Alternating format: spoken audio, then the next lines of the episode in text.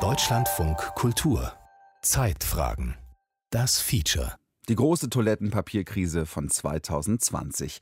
Marktverstopfung, gefühlter Mangel, Hamsterdrang und Lieferkettenbruch im Kapitalismus. Ein Feature von Florian Felix Wey. Wir sind verbunden mit dem Hauptgeschäftsführer des deutschen Lebensmitteleinzelhandels, Johann Anton Pernis. Deutschland 1986, Anno Tschernobyl. Herr Pernis, wird eigentlich gehamstert, kaufen die Deutschen Konserven und zum Beispiel Haarmilch?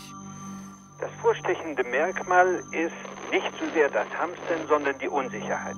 Deutschland im Jahr 2020. Ein Lager halten sie ja deswegen vor, weil sie Unsicherheit haben. Eine Bevölkerung im Pandemiemodus.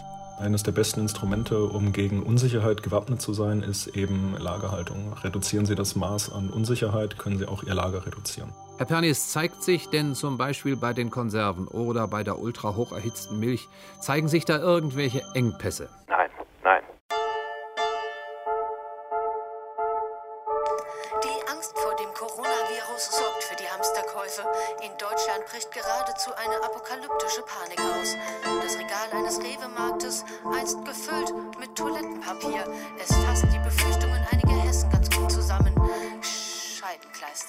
Fassen Sie 2020 in einem Wort zusammen. Klopapierhefe. Tweet von Mark Müller 1979, 17. Oktober. Wir werden auch in Zukunft keine Engpässe haben. Sag mal, machen wir jetzt was Historisches über Tschernobyl oder was Aktuelles über Corona? Mangel. Wir machen was über katastropheninduzierten Mangel. Die große Klopapierkrise von 2020. Und Klopapier geht in einem Kultursender? Im Supermarkt gibt's keine Nudeln mehr und auch kein Klopapier. Das haben sich die ganzen Nachbarn heute Morgen gekauft. Die haben jetzt alle ganz viel Nudeln und auch ganz viel Klopapier. Und stehen dafür morgens um sieben freiwillig auf. Streng genommen, Klopapier wird überhaupt nicht hergestellt. Auf den Packungen steht immer nur Toilettenpapier. Toilettenpapier ist eines dieser Produkte, die ganz spannend sind. Stefan Koch, Betriebswirtschaftler an der Leuphana Universität Lüneburg, Experte für Lieferketten. Toilettenpapier hat einen regelmäßigen Verbrauch. Es ist ein Low-Involvement-Product, also es ist ein Produkt, das Sie jetzt auch, glaube ich, nicht gerne einkaufen. Also Sie gehen nicht in den Supermarkt und freuen sich, Toilettenpapier zu kaufen, sondern es ist eben etwas, was man irgendwo tun muss.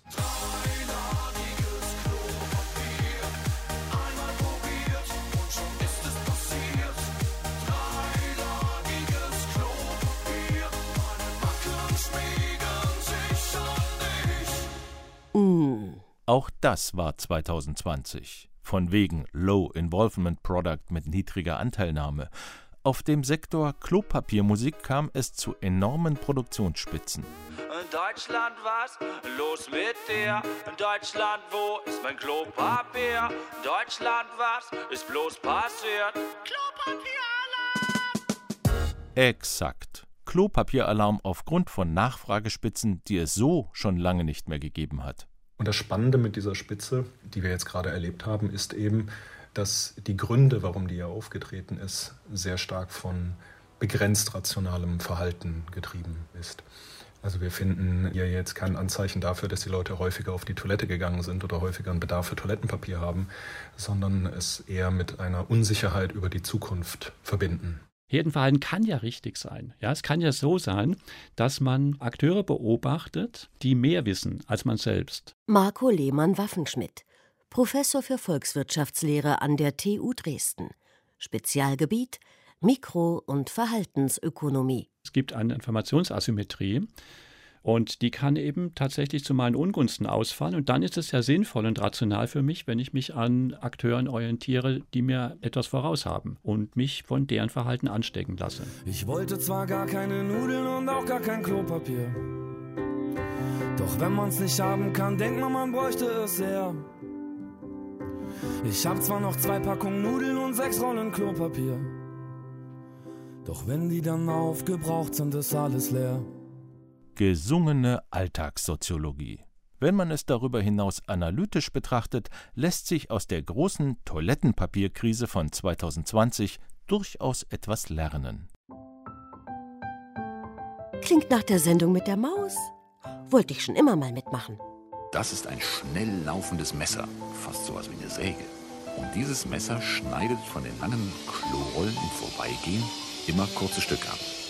Schneiden, weiterschieben und wieder schneiden. Achtung, jetzt geht gleich die Post ab.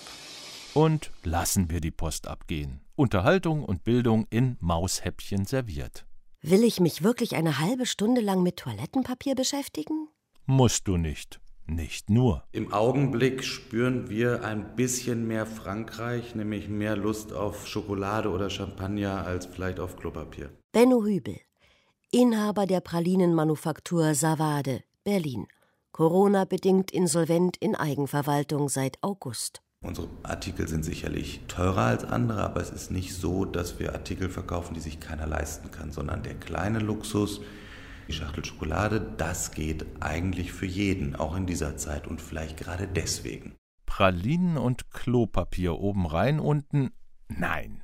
Klopapier und Pralinen, zwei Konsumgüter, an denen sich wirtschaftliche Anomalien der Covid-19-Pandemie demonstrieren lassen. Marktverstopfung, gefühlter Mangel, Hamsterdrang und Lieferkettenbruch im Kapitalismus. Soll das wirklich in die Sendung? Der Satz ist komplett verständlich. Ach, du weißt schon. Oben rein, unten. Oh. Musik.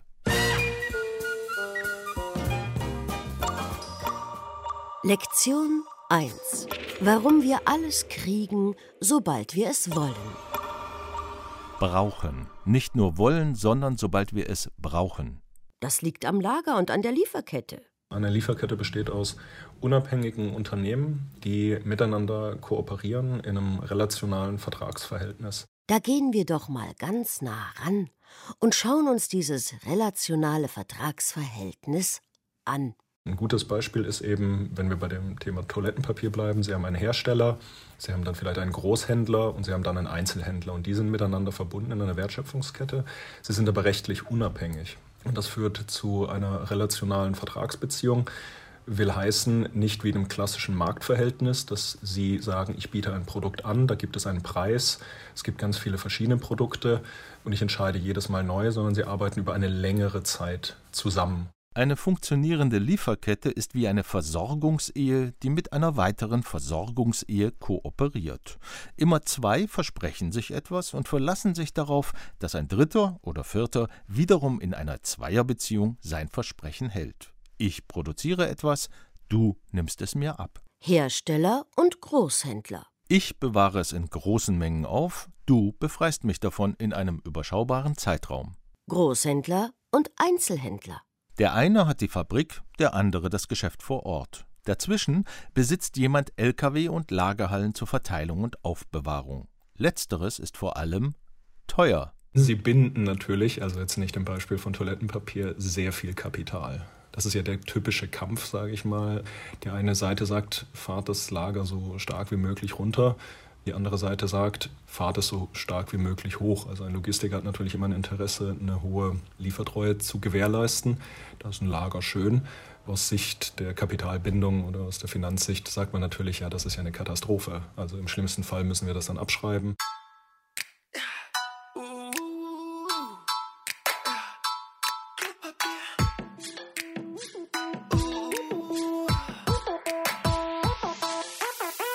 Aber Wieso gilt diese hohe Kapitalbindung nicht bei Toilettenpapier? Weil ein ganzer LKW voll damit weniger als 10.000 Euro Umsatz einbringt.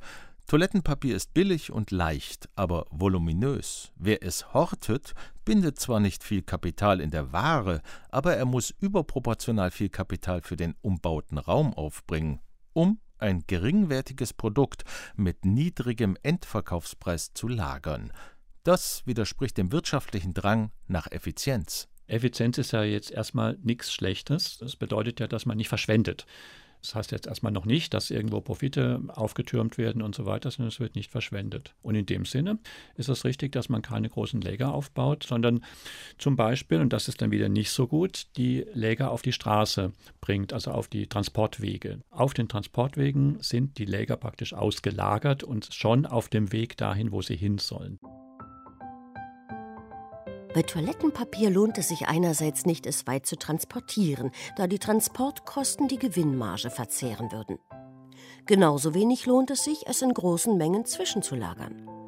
Als Wirtschaftsgut funktioniert Toilettenpapier demnach nur, wenn es in einem Fließgleichgewicht von Nachfrage und Produktion kontinuierlich hergestellt und ausgeliefert wird. Wo ist das Problem? Es gibt ja kaum ein Produkt, das weniger Nachfrageschwankungen unterliegt. In Deutschland werden jedes Jahr rund 750.000 Tonnen Toilettenpapier produziert und auch verbraucht.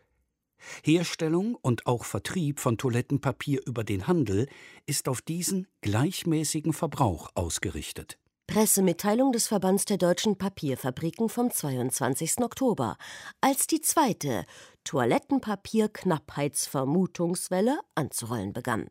Wartungsintervalle bei den Maschinen wurden gestreckt und die Anzahl der Sorten wurde verringert, um die Logistik zu entlasten. Auch wurde Ware, die wegen des Lockdowns in Gastronomie und Gewerbe nicht abgerufen wurde, in den Endverbraucherbereich geliefert. Dort fanden die Verbraucher daher zum Teil unbekannte Marken vor.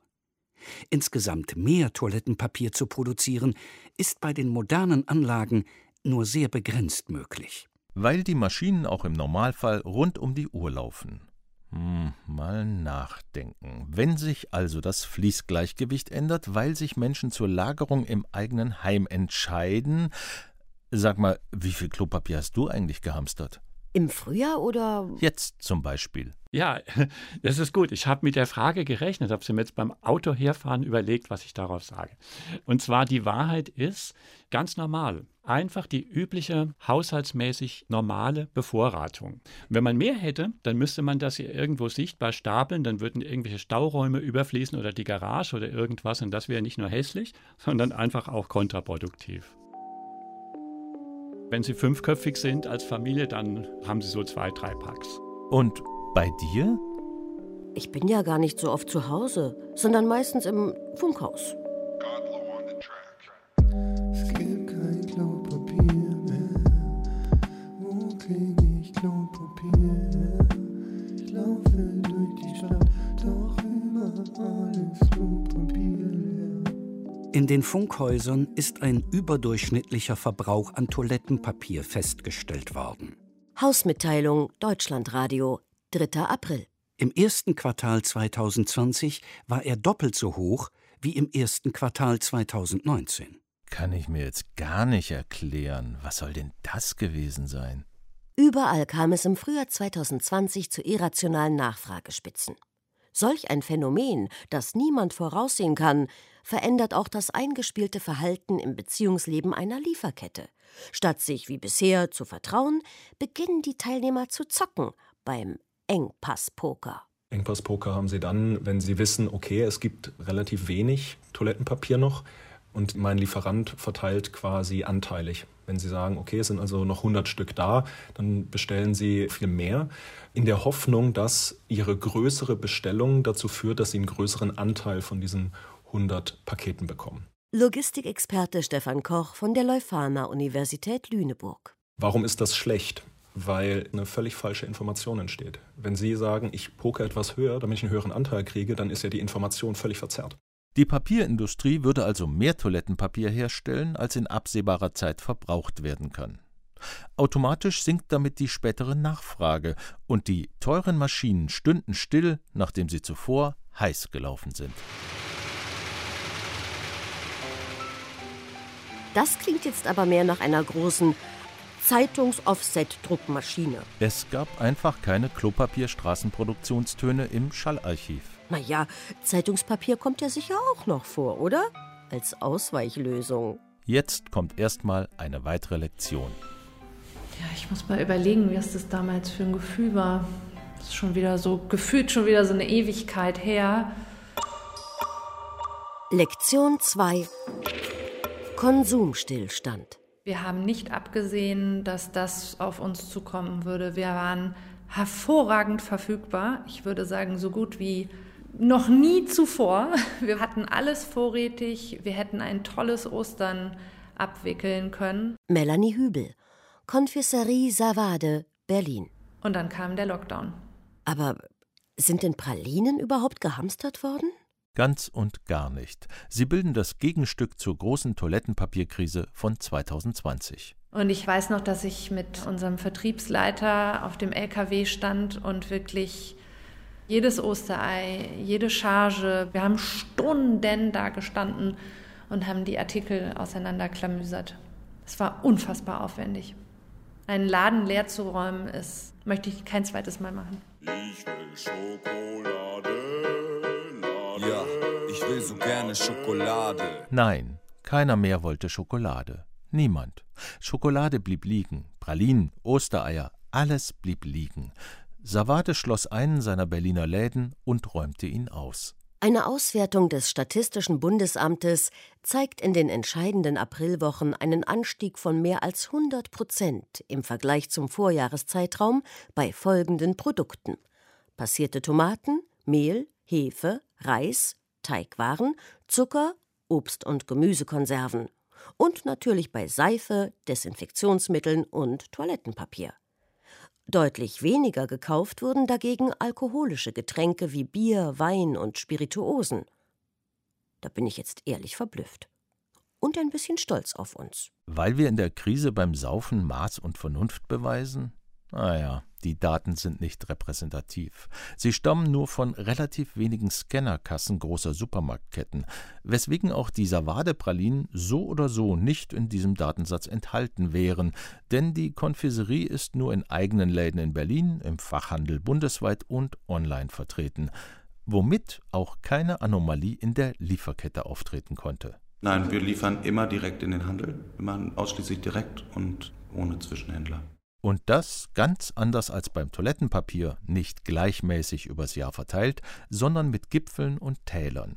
Für derartige Saisonware wie Pralinen, Ostereier, wärmeempfindliche Schokoladenprodukte heißt das in einem Maussatz zusammengefasst. Nachfragespitzen sind kein Problem, sondern der Alltag. Das Problem entsteht im Gegenteil, wenn die Nachfragespitze abbricht.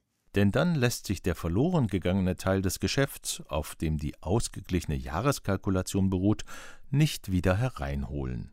Nicht mal bei gutwilligen und treuen Kunden. Da mache ich auch keinem einen Vorwurf. Also ein gesamtes Ostergeschäft kann dann eben auch nicht wieder kompensiert werden.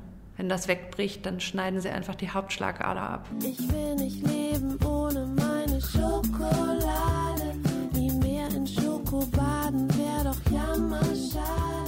Dabei soll Schokolade ja antidepressiv wirken.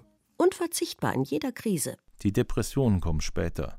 Oder hat man das Toilettenpapier gebraucht, weil die Taschentücher nicht gereicht haben für die vielen Tränen? Ah, unser roter Faden. Der rote Faden sind die ökonomischen Anomalien, die Covid-19 hervorgerufen hat und die für die betroffenen Firmen nicht vorhersehbar waren. Wann ist je nach dem Zweiten Weltkrieg Ostern mal praktisch ausgefallen? Wann zugleich ein Nebenaspekt aufgetaucht, den man in dieser Schärfe im eigenen Geschäftsmodell selbst gar nicht gesehen hat? Etwa die Tourismusabhängigkeit von Naschkonfekt. Das bezieht sich ja gar nicht nur bei uns auf Berlin-Tourismus. Wir haben ja in der ganzen Bundesrepublik Wiederverkäufer, also Fachhändler. Ein Beispiel zu nennen an der Porta Negra in Trier und da sind halt auch keine Touristen. Das heißt, auch diese Händler verkaufen unsere Ware nicht weiter, weil auch in Trier, in Heidelberg, aber auch zum Beispiel in Flensburg, wo viele dänische Touristen hinfahren oder sowas, halt niemand kauft. Weil er nicht da ist. Aber hat der Staat solche Firmen nicht mit den Corona-Hilfen durch die tiefen Täler großzügig hindurchgelotst? Viele, ja. Savade allerdings nicht. Zwar hatte die Berliner Wirtschaftssenatorin das Unternehmen noch Ende Januar öffentlich als Erfolgsbeispiel herausgestellt, weil Benno Hübel die Traditionsfirma 2013 aus einem Vorgängerkonkurs heraus übernommen, modernisiert und Arbeitsplätze geschaffen hatte. Also genau das, was eine Politikerin schätzt. Doch seine erfolgreiche Expansion führte zu einer finanziellen Lage, in der dann die Richtlinien für Corona-Hilfen 2020 nicht griffen. Das noch im Januar hochgelobte Unternehmen war im Sommer reif für einen Nachruf. Es hat nun bloß noch wenig Zeit, und das im nächsten Lockdown, sich aus der Insolvenz in Eigenverwaltung wieder herauszustrampeln. Fühlen wir uns fallen gelassen. Hm. Nee, ich glaube, in der Kategorie denken wir beide nicht. Natürlich wäre es wünschenswert gewesen, auch eine finanzielle Unterstützung in unserem Fall zu bekommen. Ich glaube aber, dass in dem Fall auch die Politik auf eine solche Situation nicht vorbereitet war. Und wir sind eben dann auch nicht die Lufthansa, da mache ich mir dann auch nichts vor. Nicht systemrelevant. Dazu viel zu klein für eine Staatsbeteiligung. Und zielsicher wären wir wieder beim Ausgangspunkt angelangt. Denn hat der Staat überhaupt eine glückliche Hand als Wirtschaftsakteur? Alles fehlt, das Wichtigste. Es gibt kein Toilettenpapier, es gibt Seife nicht, es gibt nicht mal Pilsener, es gibt nur noch helles Bier, kein Butterbrotpapier, nichts. Man sieht ja, das wird ja immer beschissener, wenn man so sagen darf. Klingt nach DDR. DDR-Flüchtling, frühe 50er Jahre. Da könntest du hier ein Auge zudrücken. Das waren Probleme der unmittelbaren Nachkriegszeit, in Ost wie in West. Ich würde eher sagen systemische Probleme. Der Engpasspoker als institutionalisierter Faktor. 1990 besuchte ich eine Konferenz des Cato-Instituts in der damaligen Sowjetunion. Wir sollten unser eigenes Toilettenpapier mitbringen, was tatsächlich ein nützlicher Rat war. David Bose, amerikanischer Journalist, in einem Artikel anlässlich der Toilettenpapierkrise im sozialistischen Venezuela 2015. Aber was ich nie verstanden habe, warum Toilettenpapier? Wie schwer ist es, Toilettenpapier herzustellen? Ich begreife, dass eine sozialistische Wirtschaft Probleme hat, anständige Autos oder Computer zu produzieren. Aber Toilettenpapier? Und Seife? Und Streichhölzer?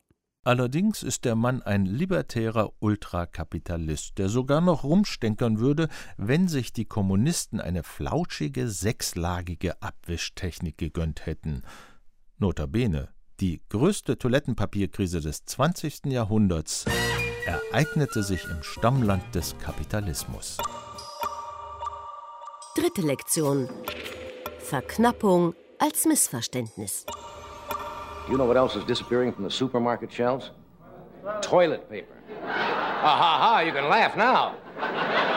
Solche Panikkäufe gibt es ja immer schon. Und wenn man im Netz mal nachschaut, es gibt Beispiele aus den 70er Jahren in den USA. Irgendwelche Gerüchte werden gestreut, dann werden sie durch Multiplikatoren in die breite Menge getragen und dann passiert es tatsächlich in einer selbsterfüllenden Prophezeiung. There is an acute shortage of die Grundannahme lautet, Knappheit ist eine Form entfalteter Selbstreferenz. Der Zugriff erzeugt Knappheit, während zugleich Knappheit als Motiv für den Zugriff fungiert. So der Erfinder der Systemtheorie, der Soziologe Niklas Luhmann. Knappheit ist ein paradoxes Problem. Der Zugriff schafft das, was er beseitigen will. Er will sich eine zureichende Menge sichern und schafft dadurch die Knappheit, die es erst sinnvoll macht, sich eine zureichende Menge zu sichern. Also die selbsterfüllende Prophezeiung, die eben dadurch wahr wird, dass die Leute die Prophezeiung glauben, obwohl sie gar nicht stimmt. Das Standardbeispiel ist ein Bankrun. Leute stürmen eine Bank, wollen ihre Konten leeren, weil sie gehört haben, dass die Bank illiquide und dann insolvent wird und deswegen muss man sein Geld schnell holen. Und die Bank wird wirklich illiquid, wenn alle Kunden ihre Einlagen abziehen. Ich kauf auf jeden Fall die Regale leer. Ich bin ein kluger Mann.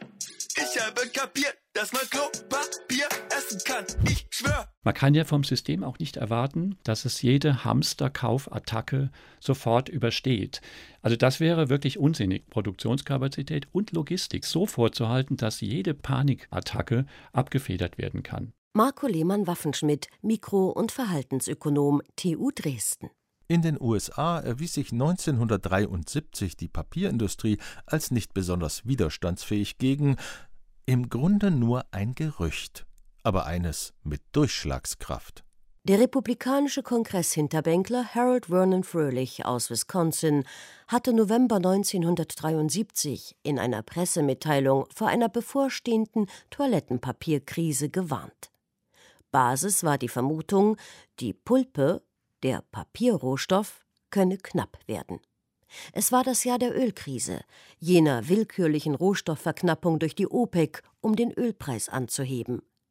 Die verunsicherte US-Bevölkerung hielt in dieser Zeit vieles für denkbar.